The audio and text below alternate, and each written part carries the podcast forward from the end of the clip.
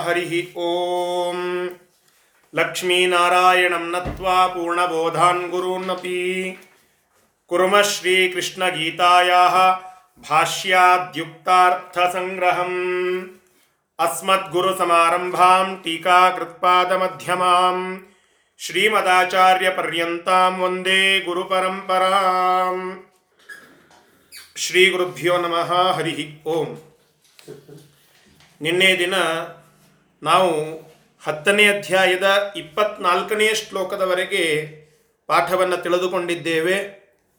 ಭಗವಂತ ತನ್ನ ವಿಶಿಷ್ಟವಾದಂತಹ ವಿಭೂತಿ ರೂಪಗಳ ವಿಷಯವನ್ನು ತಿಳಿಸ್ತಾ ಹೊರಟಿದ್ದಾನೆ. ಅದರಲ್ಲಿ ಭಗವಂತ ಹೇಳ್ತಾ ಇದ್ದ ಎರಡು ರೂಪಗಳನ್ನು ಹೇಳುತ್ತಾರೆ ವಿಭೂತಿಗಳಲ್ಲಿಯೇ ಒಂದು ವಿಶಿಷ್ಟ ಭೂತಿ, ಇನ್ನೊಂದು ವಿವಿಧ ಭೂತಿ.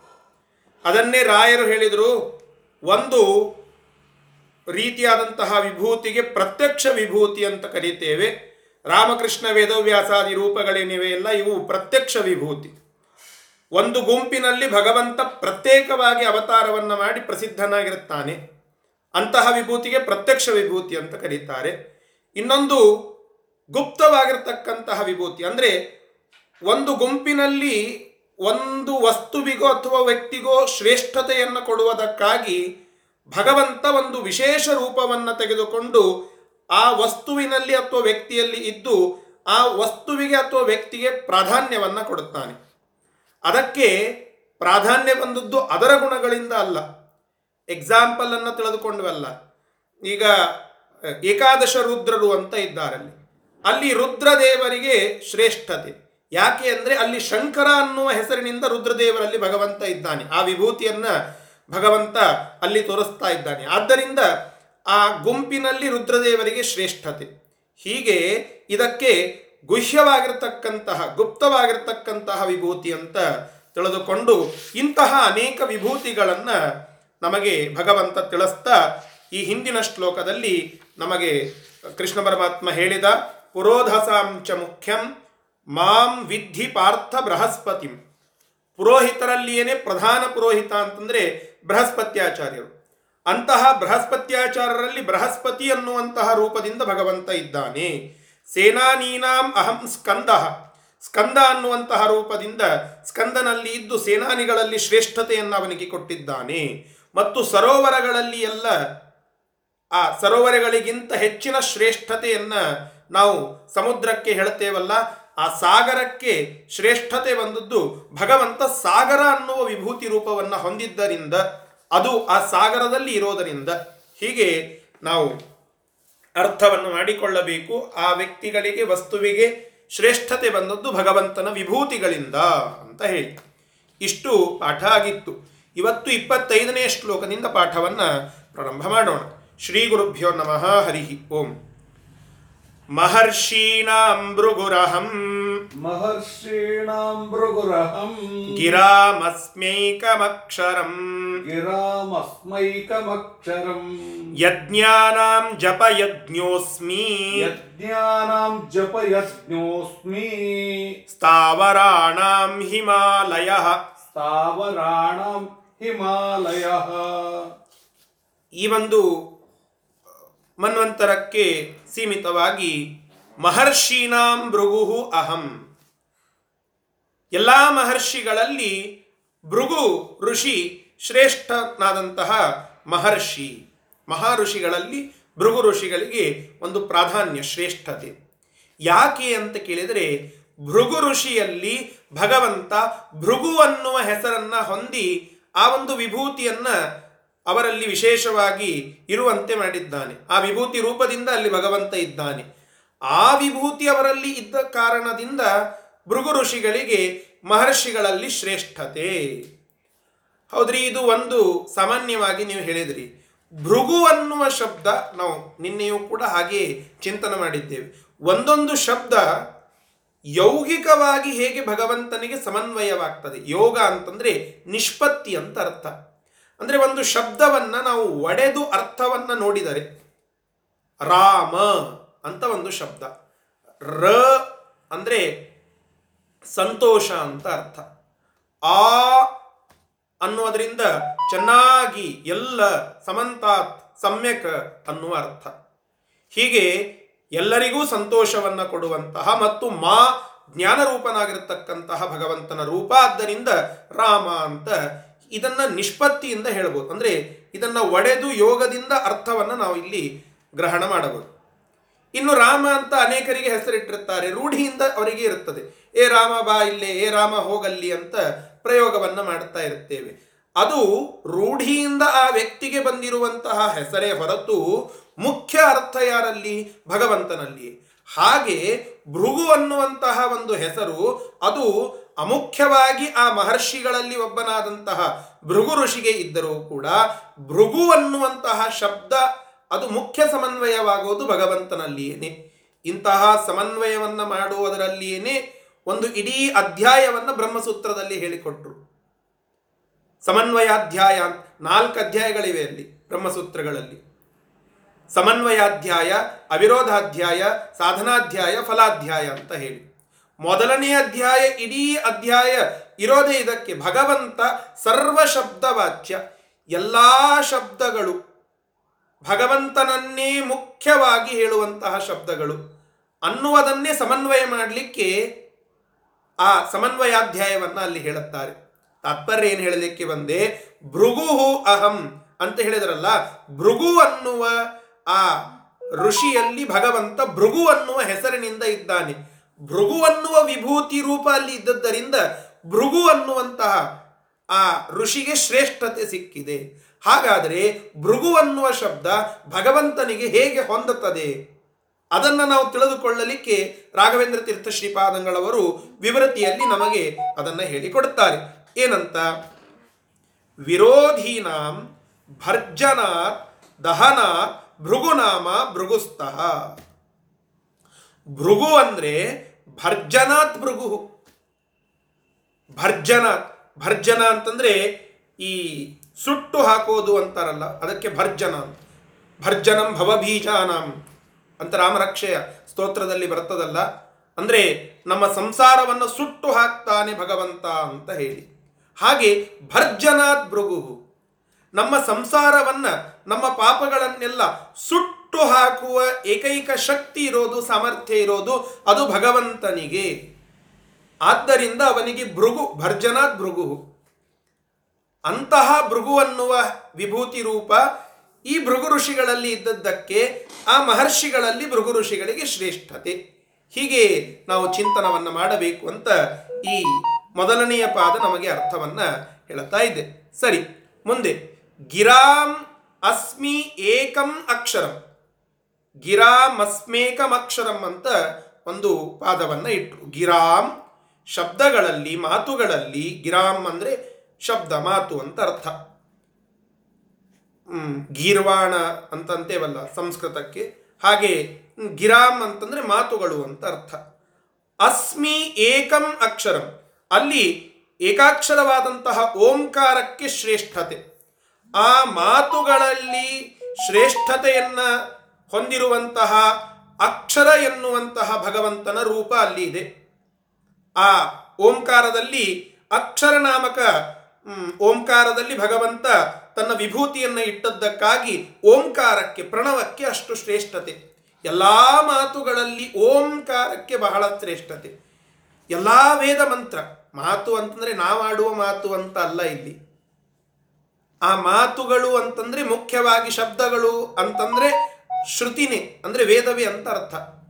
ಆ ವೇದಗಳಲ್ಲಿ ಎಲ್ಲ ಮುಖ್ಯವಾಗಿರುವಂತಹ ಆ ಮಾತುಗಳಲ್ಲಿ ಶ್ರೇಷ್ಠವಾದಂತಹದ್ಯಾವುದು ಓಂಕಾರ. ಆ ಒಂದು ಅಕ್ಷರದಲ್ಲಿ ಭಗವಂತ ಅಕ್ಷರನಾಮಕನಾಗಿ ಆ ಓಂಕಾರದಲ್ಲಿ ಇದ್ದು ಅದಕ್ಕೆ ಶ್ರೇಷ್ಠತೆಯನ್ನು ಕೊಟ್ಟಿದ್ದಾನೆ. ಅಕ್ಷರ ಅನ್ನುವುದಕ್ಕೆ ಸರಳವಾಗಿ ಅರ್ಥ.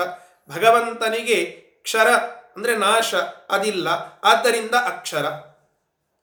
ಅಂತಹ ಅಕ್ಷರನಾಮಕನಾಗಿ ಭಗವಂತ ಓಂಕಾರದಲ್ಲಿ ಇದ್ದು, ಅಂತಹ, ಆ, ಭಗವಂತ ಶ್ರೇಷ್ಠನಾಗಿ ಆ, ಓಂಕಾರಕ್ಕೆ ಶ್ರೇಷ್ಠತೆಯನ್ನು ಕೊಟ್ಟಂತವನಾಗಿದ್ದಾನೆ. ಇಂತಹ ಏಕಾಕ್ಷರಂ ಅಂತ ಇಲ್ಲಿ ತಿಳಿಸಿಕೊಟ್ರು.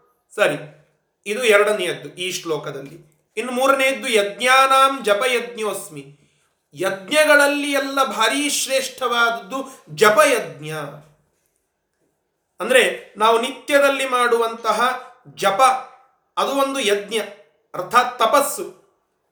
ಅಂತಹ ಜಪ ಎನ್ನುವ ಯಜ್ಞದಲ್ಲಿ ಭಗವಂತ ಜಪಯಜ್ಞ ಅನ್ನುವಂತಹ ಒಂದು ವಿಭೂತಿ ರೂಪವನ್ನ ಹೊಂದಿ ಅಲ್ಲಿ ನಿಂತಿದ್ದಾನೆ. ಆದ್ದರಿಂದ ಆ ಜಪಯಜ್ಞಕ್ಕೆ ಶ್ರೇಷ್ಠತೆ. ಅವರಿಲ್ಲಿ ಏನು ಹೇಳಲಿಕ್ಕೆ ಹೊರಟಿದ್ದಾರಂತಂದ್ರೆ ಪ್ರತಿಯೊಂದು ವಸ್ತುವಿಗೆ ಏನೊಂದು ವಿಶೇಷತೆ ಅಂತ ಇದೆ. ಏನೊಂದು ವೈಶಿಷ್ಟ್ಯ ಅಂತ ಇದೆ. ಆ ಒಂದು ವಸ್ತು ಭಾರೀ ಶ್ರೇಷ್ಠನಾಗಿದ್ದಾನೆ. ಒಂದು ಗುಂಪಿನಲ್ಲಿ ಆ ವ್ಯಕ್ತಿಗೆ ನಾಯಕತ್ವ ಇದೆ. ಅಂತಂದರೆ ಆ ನಾಯಕತ್ವ ಅನ್ನುವಂತಹದ್ದು ಅವರ ಸ್ವಂತ ಶಕ್ತಿಯಿಂದ ಅಲ್ಲ, ಸ್ವಂತ ಪ್ರವೃತ್ತಿಯಿಂದ ಅಲ್ಲ. ಮತ್ತೆ ಅದರಿಂದ ಕೇವಲ ಭಗವಂತ ಆ ಒಂದು ವಿಭೂತಿ ರೂಪವನ್ನು ಅವರಲ್ಲಿ ಇಟ್ಟದ್ದರಿಂದ ಆ ಪ್ರಕಾರವಾಗಿ ಆ ಒಂದು ವಸ್ತುವಿಗೋ ವ್ಯಕ್ತಿವಿಗೋ ಒಂದು ಆಧಿಕ್ಯ, ಶ್ರೇಷ್ಠತೆ ಅಂತ ಅರ್ಥ. ಇದರಿಂದ ನಮಗೂ ಒಂದು ಸಂದೇಶ ಇದೆ. ಏನು ಅಂತಂದರೆ, ನಾವು ಯಾವುದೋ ಒಂದು ಗುಂಪಿನ ನೇತೃತ್ವವನ್ನು ವಹಿಸಿಕೊಂಡಿರುತ್ತೇವೆ ನಾವು ಒಂದು ಗುಂಪಿನಲ್ಲಿ ಭಾರೀ ಶ್ರೇಷ್ಠರಾಗಿ ಮೆರಿತಾ ಇರುತ್ತೇವೆ ಆಗ ಅದರಲ್ಲಿ ಚಿಂತನೆ ಮಾಡಬೇಕಾಗಿದ್ದೇನಂತಂದರೆ, ಈ ಶ್ರೇಷ್ಠತೆಯನ್ನು ಭಗವಂತನೇ ಕೊಟ್ಟಿದ್ದಾನೆ. ವಿಜಯದಾಸರು ಇದನ್ನೇ ಮಾಡಿದರು. ವಿಜಯದಾಸರಿಗೆ ಭಾರೀಯಾದಂತಹ, ಆ, ಒಂದು ಆಧಿಕ್ಯ ಎಲ್ಲ ಕಡೆಗೆ ಹೋದಲ್ಲಿ ಎಲ್ಲ ಸನ್ಮಾನ, ಮಾನಪಾನಗಳೆಲ್ಲ ನಡೀತಾ ಇದ್ವು. ಇದನ್ನು ನೋಡಿ ಅವರು ಹೇಳಿದರು, ನಿನ್ನ ಒಲುಮೆಯಿಂದ ನಿಖಿಲ ಜನರು ಬಂದು ಮನ್ನಿಸುವರೋ ಮಾರಾಯ ಎನ್ನ ಪುಣ್ಯಗಳಿಂದ ಈ ಪರಿ ಉಂಟೇನು? ನಿನ್ನದೇ ಸಕಲ ಸಂಪತ್ತು. ನಿನ್ನದೇ ಸಕಲ ಸಂಪತ್ತು. ಅದು ಹೇಗೆ ಅಂತಂದರೆ, ಅವರಲ್ಲಿಯೂ ಒಂದು ಭಗವಂತನ ವಿಭೂತಿ ಇದೆ. ಆ ವಿಭೂತಿ ಪುರುಷರು ಅವರು, ಆ ವಿಭೂತಿಯನ್ನು ಹೊಂದಿದಂತಹ ಮಹಾತ್ಮರು ಅವರು, ಆದ್ದರಿಂದ ದಾಸಶ್ರೇಷ್ಠರು, ಪುರಂದರದಾಸರು, ವಿಜಯದಾಸರು, ಇವರಿಗೆಲ್ಲ ದಾಸಶ್ರೇಷ್ಠತೆ ಬಂದದ್ದು ಹೇಗೆ? ಯತಿಗಳಲ್ಲಿ ಒಬ್ಬರು ಶ್ರೇಷ್ಠರು ಅಂತ ಅಂದರೆ ಆ ಯತಿಶ್ರೇಷ್ಠತೆ ಅವರಲ್ಲಿ ಬಂದದ್ದು ಹೇಗೆ? ಆಯಾ ಹೆಸರಿನಿಂದ ಅವರಲ್ಲಿ ಭಗವಂತ ಒಂದು ವಿಭೂತಿಯನ್ನು ಹೊಂದಿರುತ್ತಾನೆ. ಆದ್ದರಿಂದ ಅವರು ವಿಭೂತಿ ಪುರುಷರು. ಅಂದರೆ ಅವರಲ್ಲಿ ಆ ಭಗವಂತನ ಒಂದು ವಿಭೂತಿ ರೂಪ ಇದೆ. ಆ ವಿಭೂತಿ ರೂಪ ಅಲ್ಲಿ ಇದ್ದದ್ದಕ್ಕಾಗಿ ಅವರಿಗೆ ಶ್ರೇಷ್ಠತೆ, ಅವರಿಗೆ ಹೆಸರು, ಅವರಿಗೆ ಕೀರ್ತಿ, ಅವರಿಗೆ ಆ ನಾಯಕತ್ವ, ನೇತೃತ್ವ. ಹೊರತು ಯಾರ ವಿಚಾರಕವಾಗಿಯೂ ಲಕ್ಷ್ಮೀದೇವಿಯಿಂದ ಹಿಡ್ಕೊಂಡು ಉಳಿದಂಥವರೆಲ್ಲರದ್ದೂ ಕೂಡ ಸ್ವತಂತ್ರವಾದ, ಸ್ವಂತ ಪ್ರವೃತ್ತಿಯಿಂದ ಕೀರ್ತಿ, ನಾಯಕತ್ವ, ನೇತೃತ್ವ ಅಂತ ಇಲ್ಲ. ಅದು ಭಗವಂತನೇ ಒಂದೊಂದು ರೂಪದಿಂದ ಅಲ್ಲಿ ಇದ್ದದ್ದಕ್ಕಾಗಿ ಆ ಎಲ್ಲ ವ್ಯಕ್ತಿಗಳಿಗೆ ಒಂದು ಶ್ರೇಷ್ಠತೆ. ಇದನ್ನ ಈ ವಿಭೂತಿ ಅಧ್ಯಾಯ ಸಂಪೂರ್ಣ ಮುಗಿಯುವವರೆಗೂ ಕೂಡ ಇದೇ ವಿಷಯವನ್ನ ಮತ್ತೆ ಮತ್ತೆ ಅನೇಕ ಎಕ್ಸಾಂಪಲ್ಸ್ಗಳನ್ನು ತೆಗೆದುಕೊಂಡು ಪ್ರೂವ್ ಮಾಡುತ್ತಾ ಹೊರಟಿದ್ದಾರೆ. ಇದನ್ನ ನಾವು ಆ ಹಾಡು ಹಾಡುವಾಗಲೂ ಕೂಡ ಚಿಂತನೆ ಮಾಡಬೇಕು. ಆಗ ವಿಜಯದಾಸರಿಗೆ ಸಂತೋಷವಾಗ್ತದೆ. ವಿಜಯದಾಸರು ಹೇಳಿದ್ದೂ ಇದನ್ನೇ. ಭಗವಂತ ನನ್ನಲ್ಲಿ ಒಂದು ವಿಭೂತಿ ರೂಪದಿಂದ ಇದ್ದಾನೆ ಅನ್ನೋದಕ್ಕೆ ನನಗೆ ಒಂದು ನಾಲ್ಕಾರು ಮಂದಿ ಇಷ್ಟೆಲ್ಲ ಸಂತೋಷದಿಂದ ಸನ್ಮಾನಗಳನ್ನು ಮಾಡುತ್ತಾರೆ. ಹೊರತು ನನ್ನ, ನನ್ನದೇನೂ ಸಂಪತ್ತು ಇಲ್ಲ, ನನ್ನ ಪುಣ್ಯ ಅಂತ ಅಲ್ಲ ಅಂತ ಅವರು ಅಲ್ಲಿ ಹೇಳಿದ್ದಾರೆ. ನಾವು ಚಿಂತನೆ ಮಾಡುವಾಗ ಅವರು ಮಹಾತ್ಮರು, ಆದರೆ ಮಹಾತ್ಮೆ ಹೇಗೆ? ಅವರಲ್ಲಿ ಭಗವಂತ ವಿಶೇಷ ರೂಪದಿಂದ ಇದ್ದಾನೆ. ಹೀಗೆಯೇ ಅರ್ಥ ಮಾಡಿಕೊಳ್ಳಬೇಕು. ಅದನ್ನು ಇಲ್ಲಿ ಹೇಳ್ತಾ ಇದ್ದಾರೆ, ಯಜ್ಞದಲ್ಲಿ ಜಪಯಜ್ಞ ಶ್ರೇಷ್ಠ. ಯಾಕ್ರಿ ಅದೇ ಯಾಕೆ ಶ್ರೇಷ್ಠ ಅಂತಂದ್ರೆ, ಆ ಜಪಯಜ್ಞದಲ್ಲಿ ಆ ಶ್ರೇಷ್ಠತೆಯನ್ನು ಕೊಟ್ಟದ್ದು ಜಪಯಜ್ಞ ಅನ್ನುವಂತಹ ಹೆಸರಿನಿಂದ ಭಗವಂತ ಅಲ್ಲಿ ಇದ್ದದ್ದಕ್ಕಾಗಿ. ಜಪಯಜ್ಞ ಅಂದ್ರೆ ಏನು? ಜಪಶ್ಚ ಅಸೌ ಯಜ್ಞಶ್ಚ ಜಪಯಜ್ಞ ಅಂತ ರಾಯರು ಬರೀತಾರೆ. ಜಪ ಅಂತಂದ್ರೆ ಜ ಮತ್ತು ಪ ಅಂತ ಎರಡು. ಜ ಅಂದ್ರೆ ಜನ್ಮಾದಿ ದೋಷಗಳು. ಪ ಅಂದ್ರೆ ಪಾತಿ, ಅದರಿಂದ ರಕ್ಷಣೆ ಮಾಡುತ್ತಾನೆ. ಆದ್ದರಿಂದ ಭಗವಂತನಿಗೆ ಜಪ ಅಂತ ಹೆಸರು. ಜಾತಾನ್ ಪಾತಿ ಇತಿ ಜಪ. ಅಂದರೆ ಜನ್ಮಾದಿ ದೋಷಗಳನ್ನು ಹೊಂದಿರುವಂತಹ ಒಬ್ಬ ವ್ಯಕ್ತಿಗೆ ಆ ಸಂಸಾರ ಬಂಧನದಿಂದ ಪಾತಿ ರಕ್ಷಣೆ ಮಾಡುತ್ತಾನೆ. ಆದ್ದರಿಂದ ಭಗವಂತನಿಗೆ ಜಪ ಅಂತ ಹೆಸರು. ಅಂತಹ ಜಪ ಎನ್ನುವ ಹೆಸರನ್ನು ಹೊಂದಿದವನಾಗಿ ಭಗವಂತ ಆ ಯಜ್ಞಗಳಲ್ಲಿಯೇ ಶ್ರೇಷ್ಠವಾದ ಜಪಯಜ್ಞದಲ್ಲಿ ನಿಂತಿದ್ದಾನೆ. ಆದ್ದರಿಂದ ಆ ವಿಭೂತಿ ಇರುವುದರಿಂದ ಜಪಕ್ಕೆ ಶ್ರೇಷ್ಠತೆ. ಹೀಗೆ ಇಲ್ಲಿ ಹೇಳಿದರು. ಮುಂದೆ, ಮುಂದಿನದ್ದು, ಸ್ಥಾವರಾಣಾಂ ಹಿಮಾಲಯ. ಜಂಗಮ ಸ್ಥಾವರ ಅಂತ ಎರಡು. ಅಂದರೆ ಸ್ಥಾವರ ಅಂದ್ರೆ ಸ್ಥಿರವಾಗಿ ನಿಂತದ್ದು. ಜಂಗಮ ಅಂತಂದ್ರೆ ಎಲ್ಲ ಕಡೆಗೆ ಸಂಚಾರ ಮಾಡುವಂತಹದ್ದು. ಚರ, ಅಚರ ಅಂತ ಹೇಳುತ್ತೇವಲ್ಲ ಹಾಗೆ. ಹಾಗೆ ಒಂದೇ ಕಡೆಗೆ ನಿಂತಂತಹದ್ರಲ್ಲಿ, ಸ್ಥಾವರಗಳಲ್ಲಿ ಯಾವುದು ಶ್ರೇಷ್ಠ ಅಂತ ಕೇಳಿದರೆ ಹಿಮಾಲಯ. ಹೌದ್ರಿ, ಸ್ಥಾವರಾಣಂ ಹಿಮಾಲಯ ಶ್ರೇಷ್ಠ, ಹೌದು. ಯಾಕೆ ಶ್ರೇಷ್ಠತೆ? ಅಲ್ಲಿ ಚಿಂತನೆ ಇದೆ. ಯಾಕೆ ಶ್ರೇಷ್ಠತೆ ಅಂದರೆ, ಭಗವಂತ ಹಿಮಾಲಯದಲ್ಲಿ ಹಿಮಾಲಯ ಅನ್ನುವ ಒಂದು ರೂಪ. ಇದೆಲ್ಲ ಒಂದು ರೀತಿಯಿಂದ ನಮಗೆ ಮಜವಾಗಿ ಕಾಣಿಸ್ತದೆ. ಏನ್ರಿ ಆ ರೂಪದಿಂದ ಅಲ್ಲಿ ಇದ್ದು ಬಿಟ್ಟಾನೆ ಅಂತ? ಇದೆಲ್ಲ ಚಿಂತನೆಗೆ ಬಹಳ ಮಹತ್ವವಾದಂತಹ ವಿಷಯ. ಅಲ್ಲಿ ಕೇವಲ ಆ ರೂಪ ಇದೆ ಅಂತನ್ನೋದನ್ನು ಮಾತ್ರ ಚಿಂತನೆ ಮಾಡಬೇಡಿ. ಆ ರೂಪಕ್ಕೆ ಭಗವಂತನಿಗೆ ಹೇಗೆ ಸಮನ್ವಯ ಅಂತನ್ನುವುದನ್ನು ಚಿಂತನೆ ಮಾಡಿ. ಇದೇ ಓಂ ತತ್ವ ಸಮನ್ವಯಾತ್ವಂ. ಸೂತ್ರಕಾರರು ತಿಳಿಸಿದ್ದು ತತ್ವ ಸಮನ್ವಯಾತ್ವಂ. ಈ ಎಲ್ಲ ಶಬ್ದಗಳು ಭಗವಂತನಿಗೆ ಚೆನ್ನಾಗಿ ಬರೇ ಅನ್ವಯಾತ್ ಅಂತ ಹೇಳಿಲ್ಲ ಸೂತ್ರಕಾರರು. ಸಮನ್ವಯಾತ್ ಸಮನ್ವಯಾತ್, ಸಮ್ಯಕ್ ಚೆನ್ನಾಗಿ ಅಂದ್ರೆ ಮುಖ್ಯಾರ್ಥವಾಗಿ ಭಗವಂತನಲ್ಲಿಯೇ ಅನ್ವಯ ಆಗ್ತದೆ. ಹೇಗೆ? ಹಿಮಾಲಯ ಅನ್ನುವ ಶಬ್ದ ಹೇಗೆ ಅನ್ವಯ ಆಗ್ತದೆ? ರಾಯರು ಇದನ್ನ ಮಹಾ ದೊಡ್ಡ ಕಾರ್ಯ ಇದು. ಪ್ರತಿಯೊಂದು ಇಲ್ಲಿ ಬರುವಂತಹ ವಿಭೂತಿಗಳಿಗೆ ಭಗವಂತನಿಗೆ ಸಮನ್ವಯ. ಆ ಶಬ್ದಕ್ಕೆ ಮತ್ತು ಭಗವಂತನಿಗೆ ಹೇಗೆ ಸಮನ್ವಯ? ಇದನ್ನು ವಿವೃತಿಕಾರರು ತಿಳಿಸಿಕೊಟ್ಟಿದ್ದಾರೆ. ಇದು ಅವರು ಮಾಡಿರ್ತಕ್ಕಂತಹ ಶ್ರೇಷ್ಠ ಅನುಗ್ರಹ ನಮಗೆ. ಏನ್ ಏನ್ ಹೇಳ್ತಾರೆ ನೋಡಿ. ಹ್ರೀಶ್ಚ ಮಾಚ ತಯೋ ಆಶ್ರಯ ಹ್ರೀಮಾಲಯ ಸ ಏವ ಹಿಮಾಲಯ. ಅಂದ್ರೆ ಹ್ರೀಶ್ಚ, ಮಾಶ್ಚ, ಆಲಯ. ಹ್ರೀ ಅನ್ನುವಂತಹ ಒಂದು ಲಕ್ಷ್ಮೀದೇವಿಯ ರೂಪ. ಮಾ ಅನ್ನುವಂತಹದ್ದು ಒಂದು ಲಕ್ಷ್ಮೀದೇವಿಯ ರೂಪ. ಹ್ರೀಮ ಅಂತಂದ್ರೆ ಲಕ್ಷ್ಮೀದೇವಿ ಎರಡು ರೂಪಗಳು ಅಂತ ಅರ್ಥ ಆ ಲಕ್ಷ್ಮೀದೇವಿ ಈ ಎರಡು ರೂಪಕ್ಕೂ ತಯೋ ಆಲಯ, ಅಂದ್ರೆ ಆಶ್ರಯ.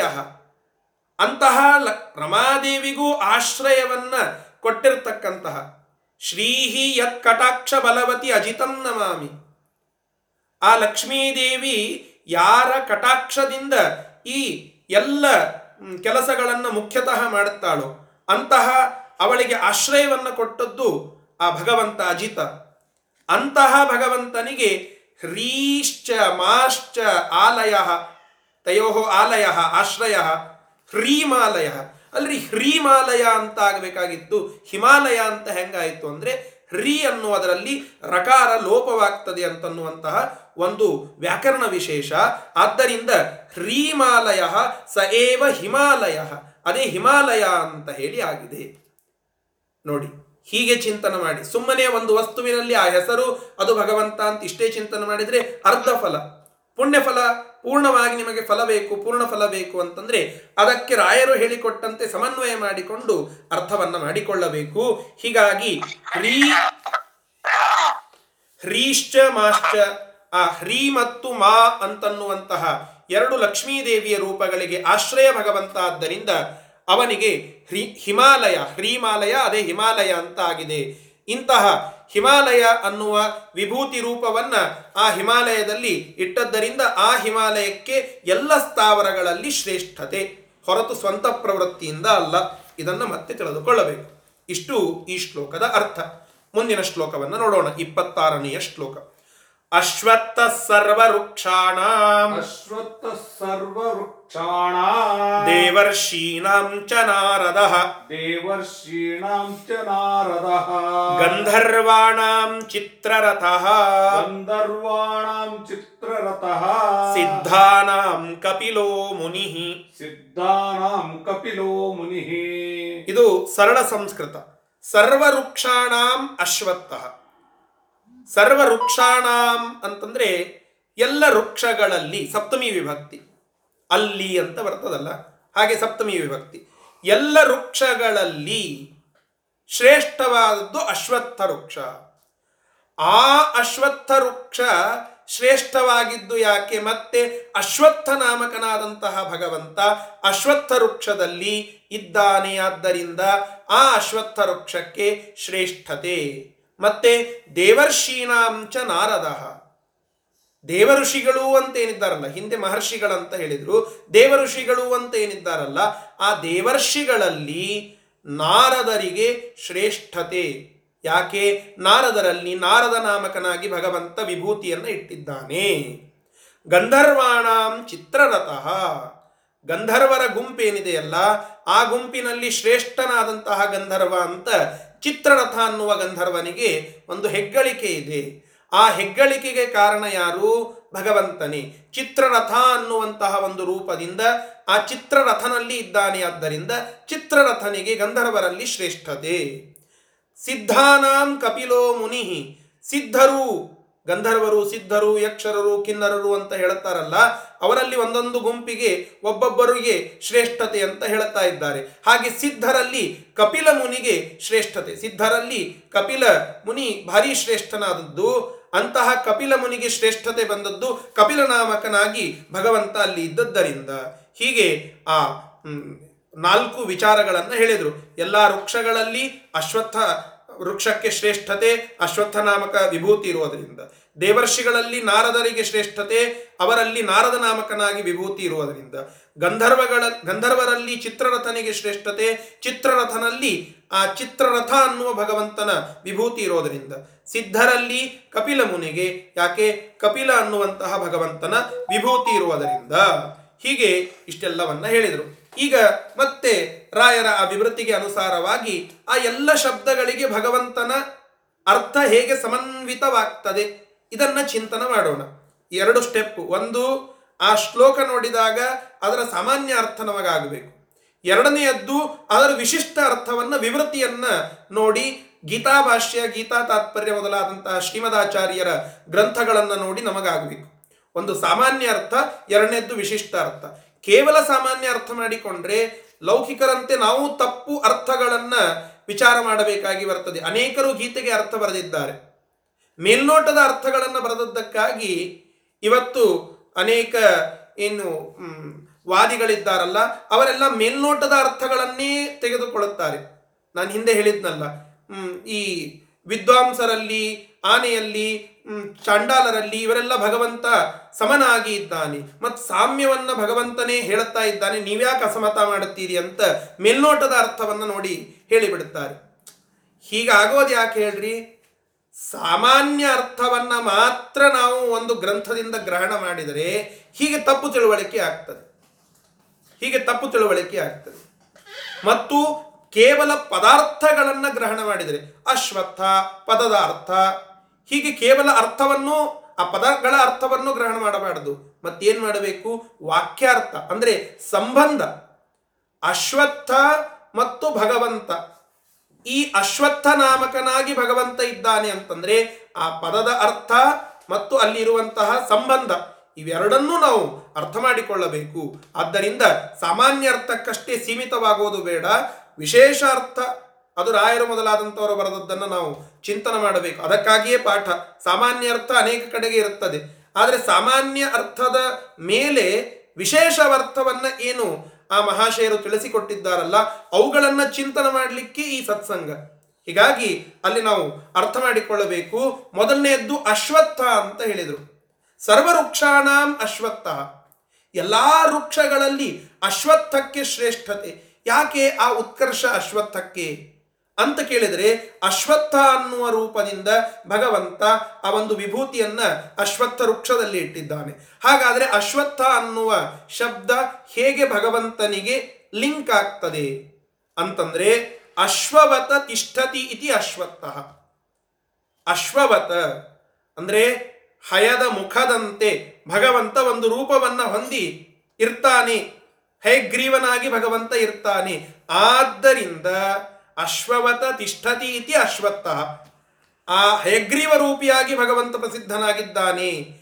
ಹಯ ಅಂದ್ರೆ ಅಶ್ವ, ಅಂದ್ರೆ ಕುದುರೆ. ಆ ಕುದುರೆಯ ಮುಖವನ್ನ ಹೊಂದಿದ ಭಗವಂತನ ಒಂದು ರೂಪ ಪ್ರಸಿದ್ಧವಾಗಿದೆ. ಆ ರೂಪದಿಂದ ಇರ್ತಾನೆ. ಆದ್ದರಿಂದ ಅಶ್ವತ್ಥ ಅಂದ್ರೆ ಭಗವಂತನೇ.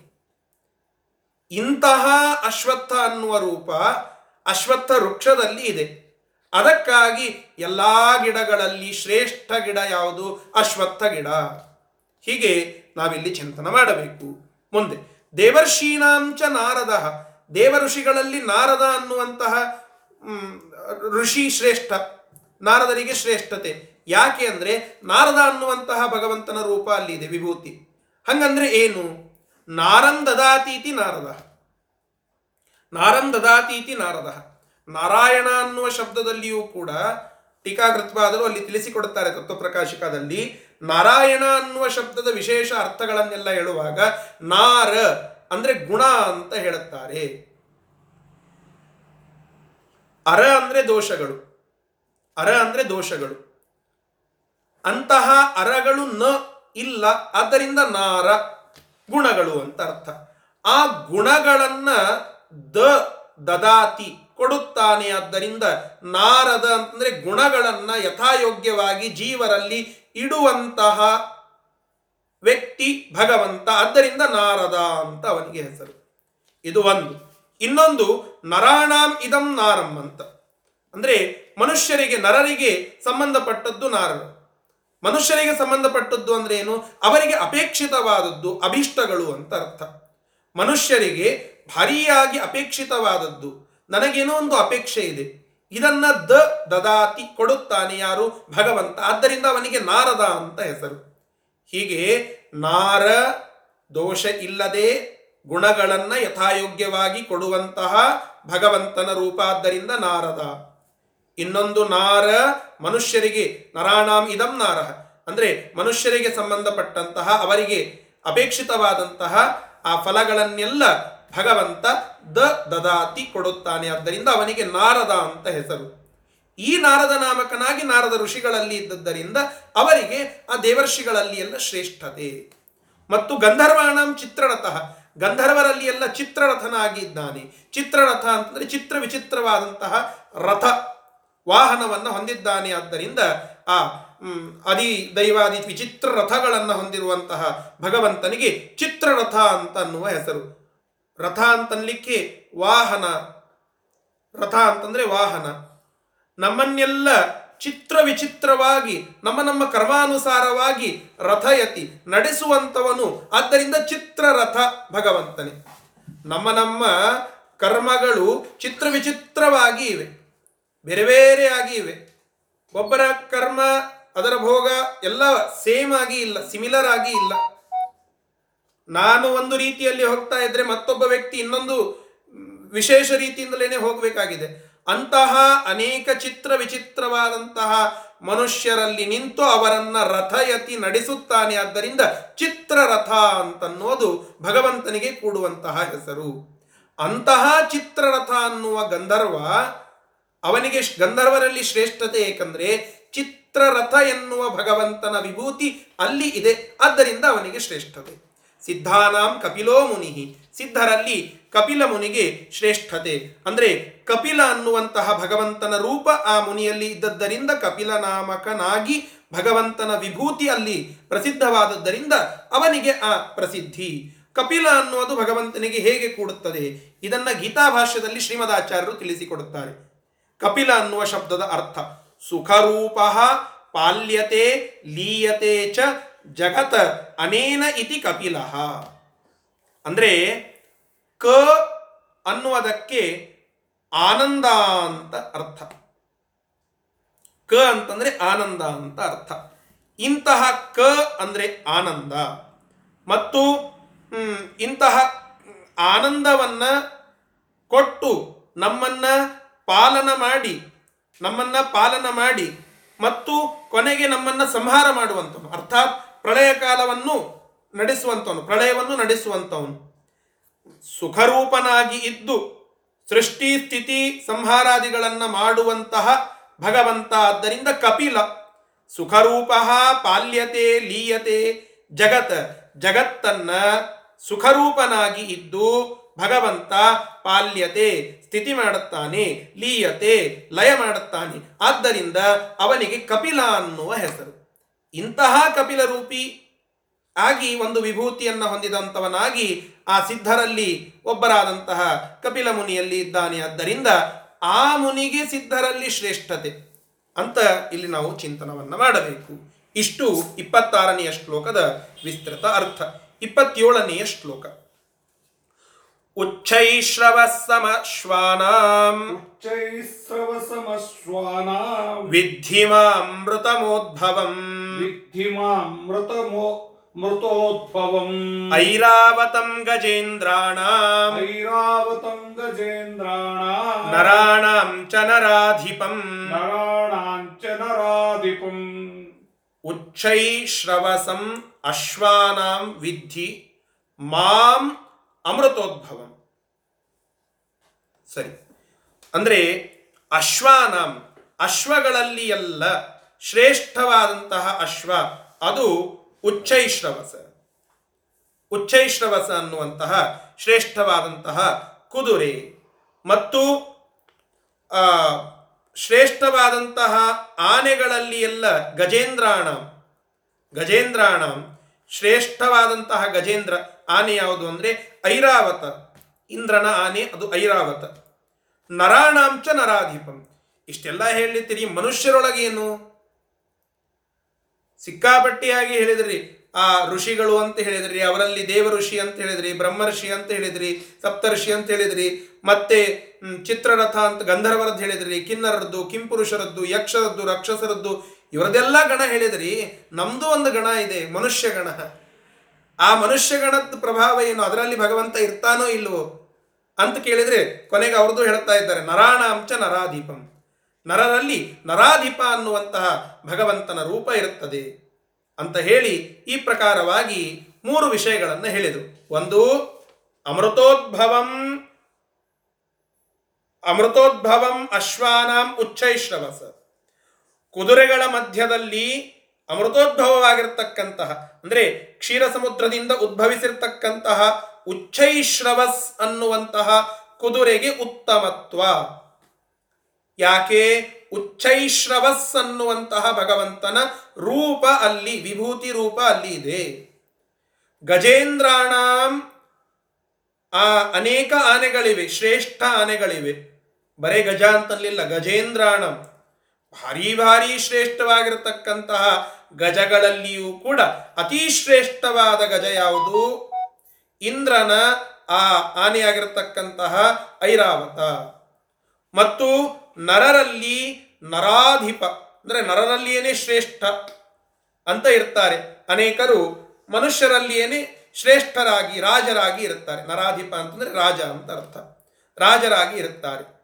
ಮನುಷ್ಯರಲ್ಲಿ ಇರುವ ರಾಜರಿಗೆ ಶ್ರೇಷ್ಠತೆ ಯಾಕೆ ಅಂತಂದರೆ ಆ ರಾಜನಲ್ಲಿ ನರಾಧಿಪ ಅನ್ನುವಂತಹ ಭಗವಂತನ ವಿಭೂತಿ ಇರುತ್ತದೆ. ಐರಾವತದಲ್ಲಿ ಯಾಕೆಂದ್ರೆ ಐರಾವತದಲ್ಲಿ ಐರಾವತ ಅನ್ನುವಂತಹ ಭಗವಂತನ ವಿಭೂತಿ ಇದೆ. ಉಚ್ಚೈಶ್ರವಸ್ಸಿನಲ್ಲಿ ಯಾಕೆಂದ್ರೆ ಆ ಹೆಸರಿನ ವಿಭೂತಿ ರೂಪ ಅಲ್ಲಿ ಇದೆ. ಇದಕ್ಕಾಗಿ ಆಯಾ ವಿಷಯಗಳಿಗೆ ಶ್ರೇಷ್ಠತೆ ಅಂತ ಇಲ್ಲಿ ಸಾಮಾನ್ಯವಾಗಿ ನಾವು ಅರ್ಥವನ್ನು ಮಾಡಿಕೊಳ್ಳಬೇಕು. ಅದಕ್ಕೆ ಮುಂದುವರೆದು ವಿಶೇಷ ಅರ್ಥವನ್ನು ನೋಡೋಣ. ಉಚ್ಚೈಶ್ರವಸಂ ಅಂತಂದ್ರೆ ಏನು? ಕ್ಷೀರ ಸಮುದ್ರದಲ್ಲಿ ಹುಟ್ಟಿರ್ತಕ್ಕಂತಹ ಆ ಉಚ್ಚೈಶ್ರವಸ್ ಅನ್ನುವಂತಹ ಕುದುರೆಗೆ ಶ್ರೇಷ್ಠತೆ ಯಾಕೆ ಅಂತಂದ್ರೆ ಉಚ್ಚೈಶ್ರವಸ್ ಅನ್ನುವ ಭಗವಂತನ ವಿಭೂತಿ. ಉಚ್ಚೈಶ್ರವ ಶಬ್ದ ಭಗವಂತನಲ್ಲಿ ಹೇಗೆ ಕೂಡುತ್ತದೆ ಅಂತಂದ್ರೆ ಅದಕ್ಕೆ ರಾಯರು ಬರೀತಾರೆ, ಉಚ್ಚೈಹಿ ಶ್ರವ ಯಸ್ಯ ಸಹ ಉಚ್ಚೈಹಿ. ಅತ್ಯುತ್ಕೃಷ್ಟವಾದಂತಹ ಕೀರ್ತಿಯನ್ನು ಹೊಂದಿರತಕ್ಕಂತಹ ಅವರಿಂದ ಆ ಜನ ಜನರಿ ಜನರಿಂದ ಶ್ರವ, ಆ ಅತ್ಯುತ್ಕೃಷ್ಟವಾದಂತಹ ಕೀರ್ತಿ ಉಳ್ಳದ್ದಾದ್ದರಿಂದ ಅದಕ್ಕೆ ಉಚ್ಚೈಶ್ರವಸ್ ಅನ್ನುವಂತಹ ಒಂದು ರೂಪ. ಅಂದ್ರೆ ಶ್ರವ ಅಂತಂದ್ರೆ ಕೀರ್ತಿ. ಉಚ್ಚೈಹಿ ಶ್ರವ, ಭಾರೀಯಾದಂತಹ, ಅತ್ಯುತ್ಕೃಷ್ಟವಾದಂತಹ ಕೀರ್ತಿಯನ್ನ ಹೊಂದಿದವನು. ಅಲ್ಲಿ ನಮ್ಮ ನಿಮಗೂ ಕೀರ್ತಿ ಇದೆಯಲ್ಲ ನಾನು ಅನೇಕ ಜನರಿಂದ ಹೊಗಳಿಸಿಕೊಳ್ಳಲ್ಪಟ್ಟಿದ್ದೇನೆ. ಅಂದ್ರೆ ನಮ್ಮ ನಿಮ್ಮ ಹೊಗಳಿಕೆ ಕೇವಲ ತಾತ್ಪೂರ್ತಿಕವಾಗಿ ಇರುವಂತಹದ್ದು ನಿತ್ಯನಾಗಿ ಒಬ್ಬ ವ್ಯಕ್ತಿಗೆ ಹೊಗಳಬಹುದು ಅಂತಾದರೆ ಆ ವ್ಯಕ್ತಿ ಸರ್ವೋತ್ತಮನಾಗಿರಬೇಕು. ಉತ್ತಮತ್ವದಿಂದ ಒಂದು ಹೊಗಳಿಕೆ ಅಲ್ವೇ? ಯಾರೋ ಒಬ್ಬ ವ್ಯಕ್ತಿಗೆ ಹೊಗಳುತ್ತಾನೆ. ಯಾಕೆ? ಅವನು ಉತ್ತಮನಾಗಿದ್ದಾನೆ ಅಂತ ಅರ್ಥ ಅವ ಇನ್ನೊಬ್ಬನಿಗೆ ಹೊಗಳುತ್ತಾನೆ. ಯಾಕೆ? ಆ ವ್ಯಕ್ತಿ ಅವನಿಗೆ ಉತ್ತಮನಾಗಿದ್ದಾನೆ ಅಂತ ಹೇಳಿ. ಹೀಗೆ ಸ್ವೋತ್ತಮರನ್ನು ಹೊಗಳುತ್ತಾ ಹೊಗಳುತ್ತಾ ಹೋದಾಗ ಒಂದು ಎಂಡ್ ಇದೆ ಅಲ್ಲಿ. ಒಂದು ಎಂಡ್ ಇದೆ.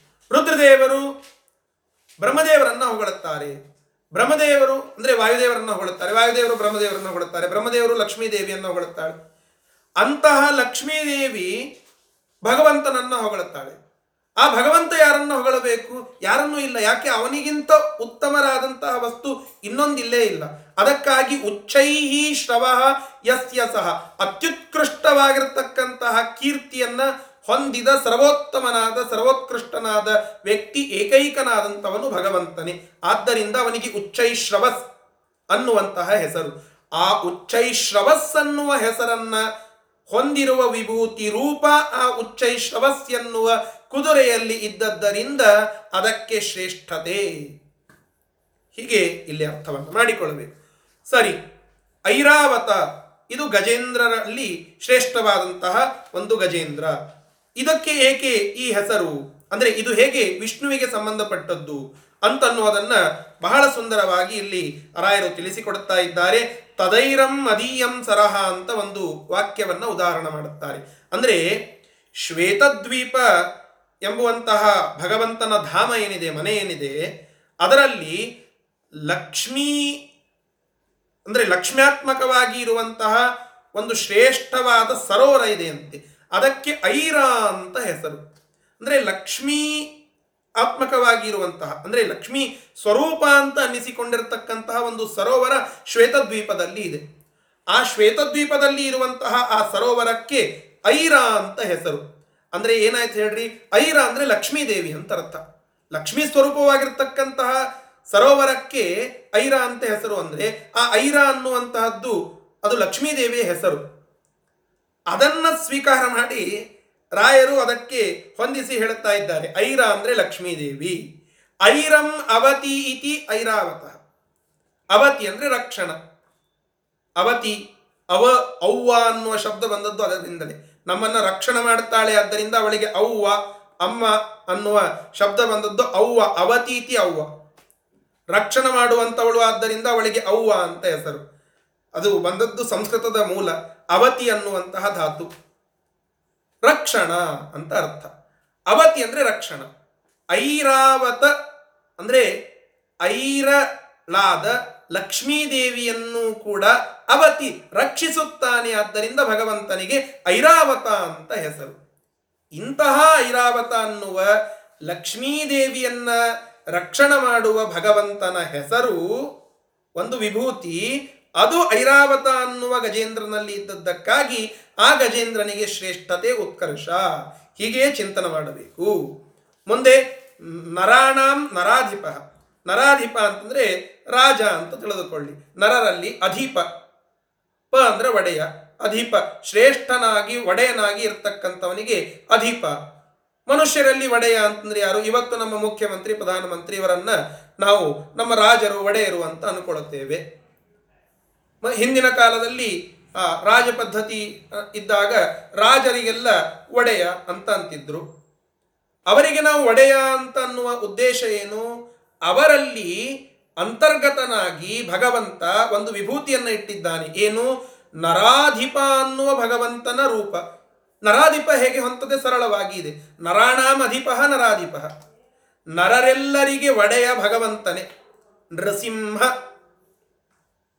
ನೃಸಿಂಹ. ನೃಣಾಂ ಅಂದ್ರೆ ನರರಲ್ಲಿ ಸಿಂಹ ಶ್ರೇಷ್ಠನಾಗಿ ಇದ್ದಾನೆ. ಆದ್ದರಿಂದ ನೃಸಿಂಹ ಅನ್ನುವಂತಹದ್ದು ಭಗವಂತನ ಒಂದು ಹೆಸರು. ಅದೇ ನರ, ಸಿಂಹ ಅನ್ನುವ ಶಬ್ದ ತೆಗೆದು ಅಧಿಪ ಅಂತ ಇಟ್ಟಿದ್ದಾರೆ. ನರಾಧಿಪ. ಅಂದ್ರೆ ಭಗವಂತನಿಗೆ ಅದು ಮುಖ್ಯವಾಗಿ ಕೊಡುವಂತಹದ್ದು. ಸುಮ್ಮನೆ ಇವರಿಗೆ ರಾಜರು ಅಂತ ನಾವು ಕರಿತೇವೆ. ಆದರೆ ಇವರಿಗೆ ರಾಜ ಅಂತನ್ನುವ ಶ್ರೇಷ್ಠತೆ ಬಂದದ್ದು ಯಾಕೆ? ಇವರಲ್ಲಿ ನರಾಧಿಪ ಅನ್ನುವಂತಹ ಭಗವಂತನ ಆ ಒಂದು ರೂಪ ಅಲ್ಲಿ ಇದೆ. ಚಕ್ರವರ್ತಿಗಳಲ್ಲಿ ಇರುವಂತಹ ನರಾಧಿಪ, ಅದು ಭಗವಂತನೇ ಆಗಿದ್ದರಿಂದ ಆ ವಿಭೂತಿಯಿಂದ ಆ ದೊರೆಗಳಿಗೆ, ಒಡೆಯರಿಗೆ, ಚಕ್ರವರ್ತಿಗಳಿಗೆ ಶ್ರೇಷ್ಠತೆ. ಇದನ್ನು ನಾವು ಚೆನ್ನಾಗಿ ಅರ್ಥ ಮಾಡಿಕೊಳ್ಳಬೇಕು ಅಂತ ಹೇಳಿ ಈ ಪ್ರಕಾರವಾಗಿ ಈ ಶ್ಲೋಕದ ಅರ್ಥವನ್ನು ನಮಗೆ ತಿಳಿಸ್ತಾ ಇದ್ದಾರೆ. ಮುಂದಿನ ಒಂದು ಶ್ಲೋಕವನ್ನು ನೋಡಿ ಪಾಠವನ್ನು ಮುಗಿಸೋಣ.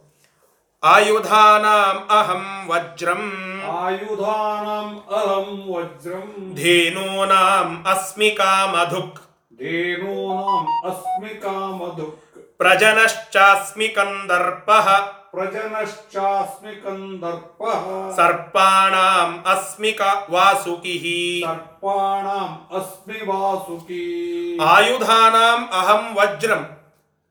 ಆಯುಧಗಳಲ್ಲಿ ಎಲ್ಲ ನಾನು ಶ್ರೇಷ್ಠನಾಗಿರತಕ್ಕಂತಹ ವಜ್ರಾಯುಧದಲ್ಲಿ ವಜ್ರ ಅನ್ನುವ ಹೆಸರಿನಿಂದ ಇದ್ದೇನೆ. ಅಲ್ರಿ, ಕೃಷ್ಣನ ಕೈಯಲ್ಲಿ ಒಂದು ಆಯುಧ ಇದೆಯಲ್ಲ, ಚಕ್ರ, ಸುದರ್ಶನ ಚಕ್ರ. ಆ ಸುದರ್ಶನ ಚಕ್ರ ಶ್ರೇಷ್ಠ ಅಂತ ನಾವೆಲ್ಲ ಕೇಳಿದ್ವಿ, ಮತ್ತೆ ಈಗ ವಜ್ರಾಯುಧದಲ್ಲಿ ಇದ್ದೇನೆ ಅಂತ ಹೇಳ್ತಾ ಇದ್ದಾನಲ್ಲ.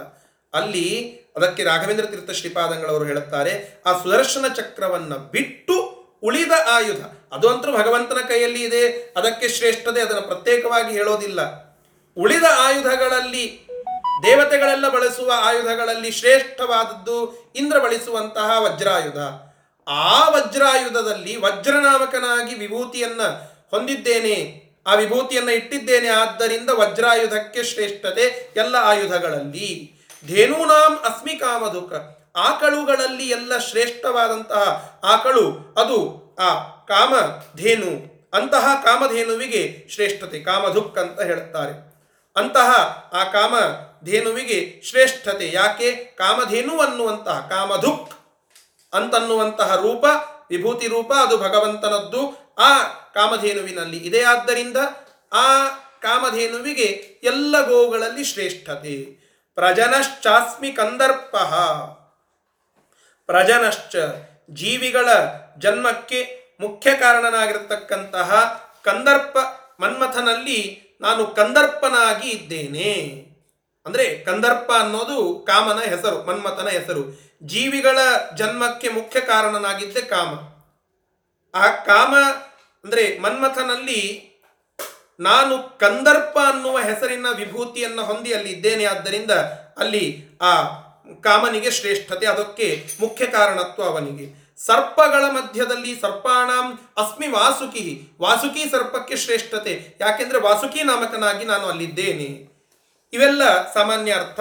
ಇದಕ್ಕೆ ವಿಶೇಷ ಅರ್ಥವನ್ನು ಕೂಡ ಗ್ರಹಣ ಮಾಡೋಣ. ಯಥಾಮತಿಯಾಗಿ ಇಂದ್ರನ ವಜ್ರಾಯುಧದಲ್ಲಿ ಇದ್ದಾನೆ ಅಂತಂದ್ರೆ ವಜ್ರ ಅಂದ್ರೆ ಏನು? ವರ್ಜಿತತ್ವಾತ್ ವಜ್ರ. ಅಂದ್ರೆ ದೂರದಲ್ಲಿ ಭಗವಂತ ಇದ್ದಾನೆ. ವರ್ಜಿತ ಅಂತಂದ್ರೆ ಅವೆಲ್ಲ ನಮಗೆ ವರ್ಜರಿ ಅವೆಲ್ಲ ನಮಗೆ ಬೇಡ, ಅವೆಲ್ಲ ನಮ್ಮಿಂದ ದೂರ ಅಂತೇವಲ್ಲ, ಅದು ನಕಾರಾತ್ಮಕವಾಗಿ. ಅಂದ್ರೆ ಯಾವುದೋ ಒಂದು ಪದಾರ್ಥ ಇರುತ್ತದೆ. ಏ, ಅದು ನಾವೆಲ್ಲ ಬಹಳ ಮಡಿ ಮಾಡವ್ರಿ, ಅದು ನಮಗೆಲ್ಲ ವರ್ಜ್ಯ. ನಾವು ಅದನ್ನೆಲ್ಲ ತಿನ್ನೋದಿಲ್ಲ, ಅದು ನಮ್ಮಿಂದ ದೂರ ಅಂತ ಹೇಳುತ್ತೇವೆ. ಅಂದ್ರೆ ದೂರ ಅನ್ನುವುದರಲ್ಲಿ ನಕಾರಾತ್ಮಕ ಇದೆ. ಆದರೆ ಇಲ್ಲಿ ನಕಾರಾತ್ಮಕ ಅಲ್ಲ, ವರ್ಜಿತತ್ವ ಅಂತಂದ್ರೆ ನಮ್ಮಿಂದ ಸಾಕಷ್ಟು ದೂರನಿದ್ದಾನೆ ಭಗವಂತ. ನಮ್ಮ ಮನೆ ಮಗ್ಗಲಿನಲ್ಲೇ ಇದ್ದಾನೆ ಸರಳವಾಗಿ ನಾವು ಪಡೆದುಕೊಂಡು ಬಿಡುತ್ತೇವೆ ಅಲ್ಲ. ವರ್ಜಿತತ್ವ ಅಂತಂದ್ರೆ ಬಹಳ ಆ ಕರ್ಮಗಳ ಶ್ರೇಷ್ಠತೆಯಿಂದ ಜ್ಞಾನವನ್ನ ಪಡೆದು, ಪಕ್ವತೆಯನ್ನು ಪಡೆದು, ಭಕ್ತಿಯನ್ನ ಪಡೆದು ಭಗವಂತನ ಪ್ರಸಾದ ಸಿಕ್ಕ ಮೇಲೆ ಸಿಗುತ್ತಾನೆ ಭಗವಂತ. ಅಂದ್ರೆ ಇಷ್ಟೆಲ್ಲ ದೂರ ಪ್ರಯಾಣ ಇದೆ. ವರ್ಜಿತತ್ವ ದೂರದಲ್ಲಿ ಇದ್ದಾನೆ. ಇಷ್ಟೆಲ್ಲ ಮಾಡಬೇಕಾಗಿದೆ ನಾವು. ಇಷ್ಟೆಲ್ಲ ಮಾಡಿದ ಮೇಲೆ ಸಿಗುವಂತಹ, ದೂರದಲ್ಲಿ ಇರುವಂತಹ ಭಗವಂತ. ಅಂತನೂ ಒಂದರ್ಥ. ಇನ್ನು ವರ್ಜಿತತ್ವ ಅಂತಂದ್ರೆ ದೋಷಗಳೆಲ್ಲ ವರ್ಜಿತ ಅವನಿಗೆ. ದೋಷಗಳೆಲ್ಲ ಅವನಿಂದ ದೂರವಾಗಿ ಇವೆ. ಅಂತಹ ದೋಷಗಳಿಂದ ದೂರನಾಗಿ ಇರುವಂತಹ ಭಗವಂತ ವರ್ಜಿತತ್ವಾತ್ ವಜ್ರ. ಅಂತಹ ವಜ್ರನಾಮಕನಾಗಿ ವಜ್ರಾಯುಧದಲ್ಲಿ ಇದ್ದದ್ದರಿಂದ ಆ ಸುದರ್ಶನ ಚಕ್ರವೊಂದನ್ನು ಬಿಟ್ಟು ಉಳಿದ ಎಲ್ಲ ಆಯುಧಗಳಲ್ಲಿ ವಜ್ರಾಯುಧಕ್ಕೆ ಶ್ರೇಷ್ಠತೆ ಅಂತ ಅರ್ಥ. ಮತ್ತೆ ಮುಂದೆ ಕಾಮಧುಕ್ ಅಂತ ಒಂದು ರೂಪವನ್ನ ಹೇಳಿದ್ರಲ್ಲ, ಕಾಮಧುಕ್ ಅಂತಂದ್ರೆ ಧುಕ್ ಅಂದ್ರೆ ಕೊಡುವಂತಹದ್ದು. ಕಾಮ ಅಂತಂದ್ರೆ ನಮ್ಮ ಬೇಡಿದ ಇಷ್ಟಾರ್ಥಗಳನ್ನೆಲ್ಲ, ಇಷ್ಟಾರ್ಥ ಭಕ್ತರ ಕಾಮನೆಗಳನ್ನೆಲ್ಲ ಧುಕ್ ಕೊಡುವಂತಹ ರೂಪ ಆದ್ದರಿಂದ ಕಾಮಧುಕ್. ಈ ರೂಪದಿಂದ ಕಾಮಧೇನುವಿನಲ್ಲಿ ಇದ್ದಾನೆ. ಅದಕ್ಕಾಗಿಯೇನೆ ಆ ಕಾಮಧೇನು ಎಷ್ಟು ಪ್ರಸಿದ್ಧ ಅಂತಂದ್ರೆ, ಒಬ್ಬ ಗುರುಗಳು ನಮಗೆ ಎಲ್ಲವನ್ನ ಕೊಡುತ್ತಾರೆ ಆದ್ದರಿಂದ ಅವರಿಗೆ ಕಾಮಧೇನು ಅಂತ ಕರೀತೇವೆ ರಾಯರನ್ನ ಸ್ತೋತ್ರ ಮಾಡ್ತಾರಲ್ಲ, ಪೂಜ್ಯಾಯ ರಾಘವೇಂದ್ರಾಯ ಸತ್ಯಧರ್ಮ ರಥಾಯ ಚ ಭಜತಾಂ ಕಲ್ಪವೃಕ್ಷಾಣಂ ನಮತಾಂ ಕಾಮಧೇನು. ಕಾಮಧೇನು ಅನ್ನುವ ಆ ಒಂದು ವಿಶೇಷಣ ಅವರಿಗೆ ಕೊಡುವುದರ ಉದ್ದೇಶ ಏನು? ಎಲ್ಲವನ್ನ ಕೊಡುವಂತಹವರು, ಆ ಗುಣ ಯಾರಲ್ಲಿ ಇದೆ? ಕಾಮಧೇನುವಂತಹ, ಕಾಮಧೇನು ಅನ್ನುವಂತಹ ಗೋವಿನಲ್ಲಿ ಇದೆ. ಅದಕ್ಕೆ ಆ ಶ್ರೇಷ್ಠತೆ ಬಂದದ್ದು ಹೇಗೆ? ಕಾಮಧುಕ್ ಅನ್ನುವಂತಹ ಭಗವಂತನ ವಿಭೂತಿ ಅಲ್ಲಿ ಇದೆ. ಇದೇ ಪ್ರಕಾರವಾಗಿ ನಾವು ಚಿಂತನ ಮಾಡಬೇಕು. ಮತ್ತೆ ಕಂದರ್ಪ ಅಂತ ಒಂದು ಭಗವಂತನ ರೂಪ. ಅದನ್ನ ಇಲ್ಲಿ ಹೇಳ್ತಾ ಇದ್ದಾರೆ, ಜೀವಿಗಳಲ್ಲಿ ಇರುವಂತಹ ಕಂದರ್ಪ. ಕಂದರ್ಪ ಅಂದ್ರೆ ಏನು? ಅದು ಕಾಮ ಅಂತ ಅರ್ಥ. ಈ ಕಂದರ್ಪ ಅನ್ನುವ ಹೆಸರು ಹೇಗೆ ಭಗವಂತನಿಗೆ ಕೂಡುತ್ತದೆ ಅಂತನ್ಲಿಕ್ಕೆ ಇಲ್ಲಿ ಹೇಳುತ್ತಾರೆ. ಕಂ ದರ ಪಿಬತಿ. ಕಂ ಅಂದ್ರೆ ಸುಖ ಅಂತ ಅರ್ಥ. ಕಂ ಅಂದ್ರೆ ಹಿಂದೆ ಹೇಳಿದ್ನಲ್ಲ ಸುಖ. ಅಂದ್ರೆ ಸುಖವನ್ನ ಕೊಡುತ್ತಾನೆ ಆದ್ದರಿಂದ ಭಗವಂತನಿಗೆ ಕಂ ಅಂತ ಹೆಸರು. ದರ ಅಂದ್ರೆ ಅನೇಕ ರೂಪಗಳನ್ನ, ಪ್ರಭೇದಗಳನ್ನ ಹೊಂದಿರತಕ್ಕಂಥವನು. ಇವುಗಳನ್ನೆಲ್ಲ ಪಿಬತಿ. ಅಂದ್ರೆ ಸುಖವನ್ನ ಕೊಡುವಂತಹ ಎಲ್ಲ ವಸ್ತುಗಳನ್ನು ಪಿಬತಿ. ಹೊಂದಿ ಅವುಗಳನ್ನು ಅನುಭವಿಸ್ತಾನೆ, ನಾನಾ ಪ್ರಭೇದಗಳನ್ನು ಅನುಭವಿಸ್ತಾನೆ. ಆದ್ದರಿಂದ ಭಗವಂತನಿಗೆ ಕಂದರ್ಪ ಅಂತ ಹೆಸರು. ಕಸ್ಯ ಧರಾನ್ ಪಿಬತಿ ಇತಿ ಕಂದರ್ಪ. ಅಂದ್ರೆ ಸುಖದ, ಸುಖವನ್ನ ಕೊಡುವ ಅನೇಕ ಪ್ರಭೇದಗಳನ್ನೆಲ್ಲ ತಾನೇ ಮುಖ್ಯವಾಗಿ ಅನುಭವಿಸ್ತಾನೆ. ತಾನು ಅನುಭವಿಸೋದ್ರಿಂದ ನಮಗೆಲ್ಲ ಒಂದಿಷ್ಟು ಸುಖವನ್ನ ಅವ ನಮ್ಮ ಯೋಗ್ಯತಾನುಸಾರವಾಗಿ ಕೊಡುತ್ತಾನೆ ಆದ್ದರಿಂದ ಕಂದರ್ಪ ಅಂತನ್ನುವ ಹೆಸರು. ವಾಸುಕಿ ವಾಸಸ್ಯ ಕಂ ಅಂದ್ರೆ ನಾವು ಇರುವಂತಹ ಆ ವಾಸಕ್ಕೆ ಸಂಬಂಧಿಸಿದಂತಹ ಸುಖ. ವಾಸ ಅಂದ್ರೆ ಸುಖ. ಆ ಸುಖವನ್ನ ಮುಖ್ಯವಾಗಿ ಸ್ವೀಕಾರ ಮಾಡುವಂಥವನು, ಅದನ್ನ ಭಕ್ತರಿಗೆ ಅನುಗ್ರಹಪೂರ್ವಕವಾಗಿ ಕೊಡುವಂಥವನು. ವಾಸ ಅಂದ್ರೆ ಸುಖ. ವಾ, ವಾಸಸ್ಯ ಕಂ ಅಂದ್ರೆ ಸುಖವನ್ನ ಭಗವಂತ ಮುಖ್ಯವಾಗಿ ಭಕ್ತರಿಗೆ ಅನುಗ್ರಹ ಅತಿಶಯದಿಂದ ಕೊಡ್ತಾನೆ. ಆದ್ದರಿಂದ ವಾಸುಕಿ ಅನ್ನುವಂತಹದ್ದು ಆ ಭಗವಂತನ ಒಂದು ರೂಪ. ಅದು ಸರ್ಪಗಳಲ್ಲಿ ಶ್ರೇಷ್ಠವಾದ ವಾಸುಕಿಯಲ್ಲಿ ಇದ್ದದ್ದರಿಂದ ಅವರಿಗೆಲ್ಲ ಉತ್ಕರ್ಷ ಅಂತ ಈ ಪ್ರಕಾರವಾಗಿ ಈ ನೋಡಿಯನ್ನ ನಾವು ಇಲ್ಲಿ ತಿಳಿದುಕೊಳ್ಳಬೇಕು.